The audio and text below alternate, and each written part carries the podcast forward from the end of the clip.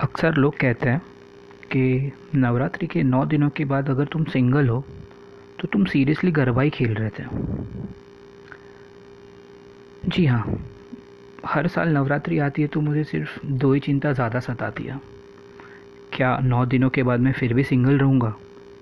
और क्या इस साल भी मुझे उसे किसी और के साथ गरबा खेलते हुए देखना पड़ेगा?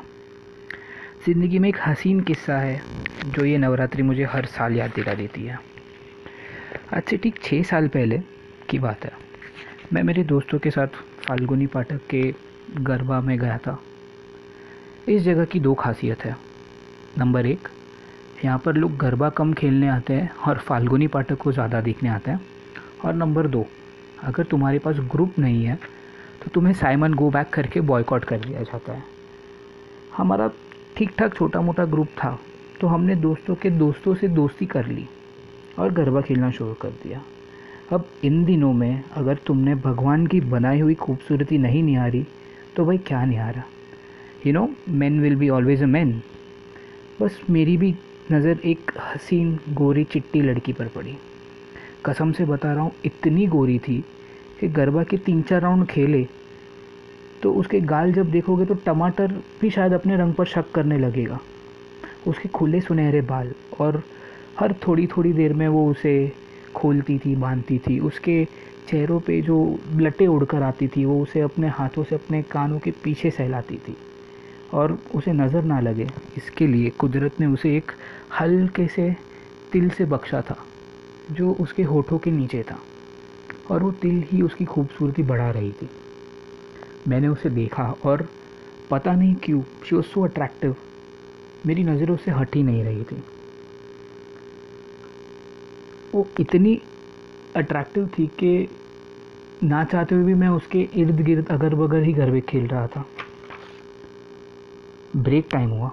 सब अपने अपने दोस्तों के साथ बैठे थे। फ़ोटोज़ खिंचवा रहे थे। तभी एक हसीन आवाज़ पीछे से आई। Do you mind clicking a picture for us मेरी तो जैसे लॉटरी लग गई थी। इट वॉज़ शी मैंने कहा येस ऑफकोर्स माई प्लेजर मैंने उसका फ़ोन लिया और दो तीन तस्वीरें खींचे। और उसे फ़ोन वापस दे दिया। उसने थैंक यू कहकर फ़ोन वापस ले लिया और वो चली भी गई। बस होना क्या था? वो एक छोटी सी दो तीन लाइनों वाली कॉन्वर्जेसन मेरे दिमाग में प्रिंट हो गई थी और उससे दोस्ती करने की जिज्ञासा बढ़ गई थी। और आठ दिन बाकी थे। और मन ही मन सोच लिया था कि कुछ तो झंडे गाड़ के जाऊँगा। दूसरा दिन हुआ। गरबा शुरू हुआ, सब खेल रहे थे।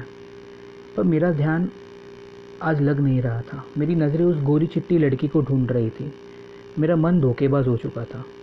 गाने बज रहे थे, पर पैर नहीं थिरक रहे थे। मेरे एक दो दोस्तों ने भी आकर पूछा कि, भाई, क्या हुआ? तुम खेल क्यों नहीं रहे हो?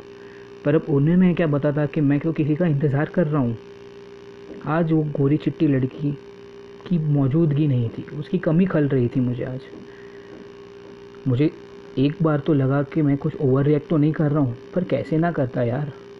कॉलेज के बाद एक ऐसी हसीन लड़की पर दिल आ चुका था जिससे मुझे बात करनी थी, जिससे मुझे फ्रेंडशिप करनी थी। बट ठीक है, दिन ख़त्म होने आ गया और बेटर लक नेक्स्ट टाइम करके ख़ुद को मना लिया और सात दिन बाकी है। पर यही घटना तीसरे और चौथे दिन फिर से रिपीट हुई।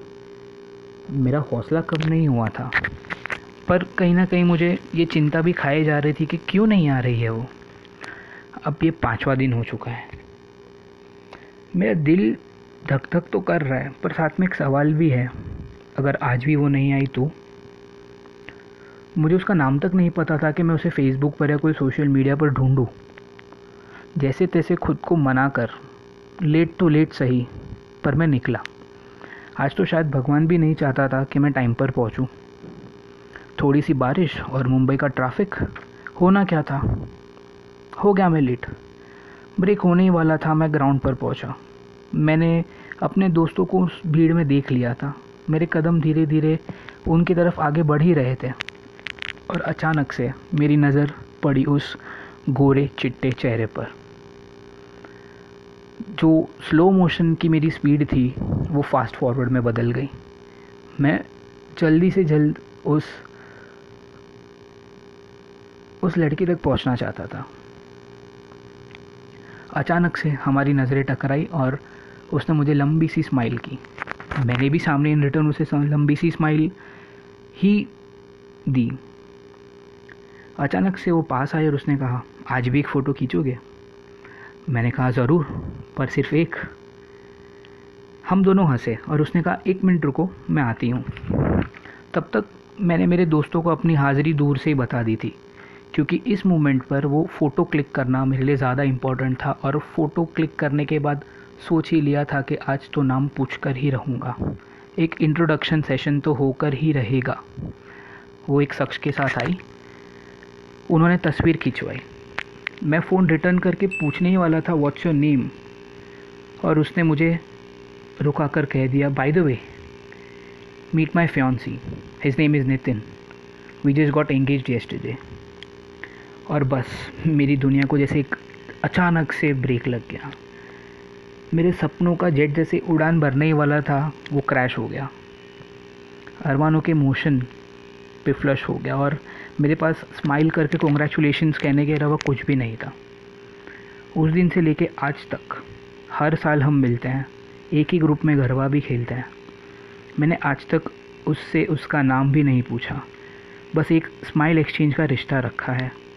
और ख़ुद को एक सीख दी है कि खुद को और अपने दिल को इतनी आसानी से मत फिसलाया करो। इतना अवेलेबल मत रहा करो किसी के लिए भी। और अगर कोई हसीन लड़की तुम्हें एक फ़ोटो क्लिक करने कहती है तो उसे मना भी कर दिया करो। Thank you